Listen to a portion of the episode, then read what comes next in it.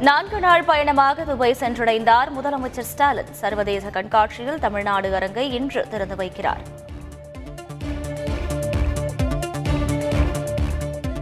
நம்பவன் மாநிலமாக தமிழகத்தை கொண்டுவர தனது துபாய் அபுதாபி பயணம் துணை நிற்கும். முதலமைச்சர் ஸ்டாலின் நம்பிக்கை. இலங்கையில் இருந்து வரும் தமிழர்கள் பிரச்சினைக்கு சட்ட ரீதியாக தீர்வு காணப்படும். சட்டப்பேரவையில் முதலமைச்சர் ஸ்டாலின் அறிவிப்பு.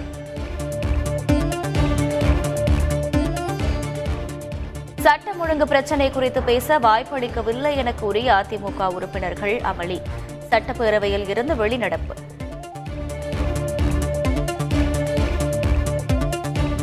வாடகை சட்டம் தொடர்பான திருத்த மசோதா சட்டப்பேரவையில் தாக்கல் செய்தார் வீட்டு வசதி மற்றும் நகர்ப்புற வளர்ச்சித்துறை அமைச்சர் முத்துசாமி. அரசு பேருந்துகளை உணவகத்தில் நிறுத்த நிபந்தனைகள் வெளியீடு. அதிக விலை விற்றால் நடவடிக்கை என எச்சரிக்கை.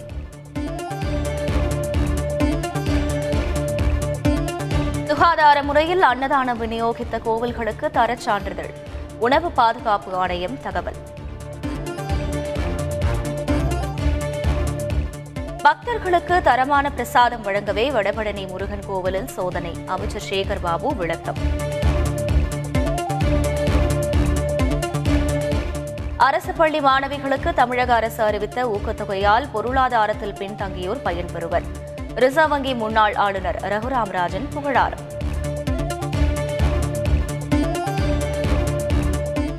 சென்னை உயர்நீதிமன்றத்திற்கு புதிதாக இரண்டு நீதிபதிகள் நியமனம். குடியரசுத் தலைவர் ராம்நாத் கோவிந்த் உத்தரவு.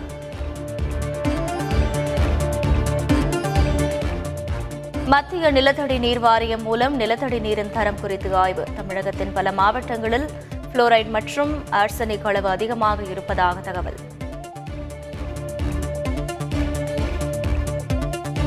தமிழகத்தில் இருபத்தோரு புதிய ரயில் வழித்தட திட்டத்தை செயல்படுத்த மூன்றாயிரத்து எண்ணூற்று ஐம்பது கோடி ரூபாய் ஒதுக்கீடு.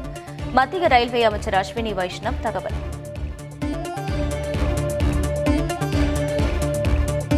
நாடு முழுவதும் சுயமரியாதை திருமணங்களை அங்கீகரிக்க வேண்டும். மக்களவையில் திமுக எம்பி தமிழச்சி தங்கபாண்டியன் வலியுறுத்தல்.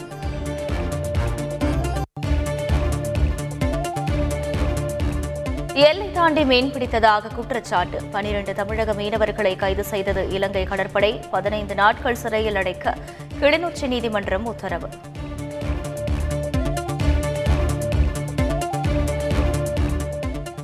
திருமலை வனப்பகுதியில் பற்றி எரியும் காட்டுத்தீ தீயில் கருகும் மரங்கள் மூலிகை செடிகள்.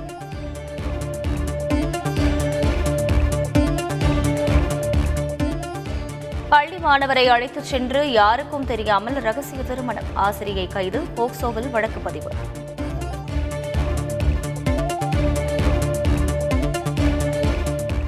ஓடும் ரயிலில் செல்போன் பறிக்கும் போது இளைஞரை கீழே இழுத்து தள்ளிய அவலம். இடுப்பு எலும்பு முறிவு ஏற்பட்டு வாழ்வாதாரத்தை இழந்துவிட்டதாக பாதிக்கப்பட்டவர் வேதனை.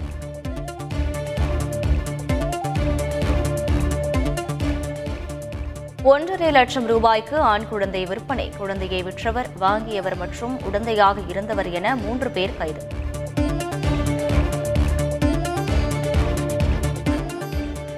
விருதுநகரில் இருபத்தி இரண்டு வயது இளம்பெண் பாலியல் வன்கொடுமை செய்யப்பட்ட வழக்கு. வழக்கு தொடர்பான கோப்புகள் சிபிசிஐடி போலீசாரிடம் ஒப்படைப்பு.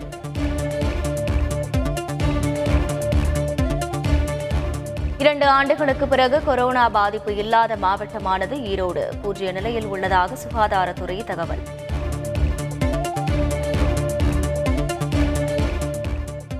புதுச்சேரி அமைச்சர்கள் மீது ஊழல் குற்றச்சாட்டு சுமத்தும் முன்னாள் முதல்வர் நாராயணசாமி. சொத்து கணக்கை காட்ட தயாரா? பாஜக மாநில தலைவர் சாமிநாதன் தகவல். இலங்கை நுவரெலியாவில் நான்காயிரத்து ஐநூறு ரூபாய்க்கு சிலிண்டர் விற்பனை. பொதுமக்கள் சாலை மறியல் போராட்டத்தால் பரபரப்பு.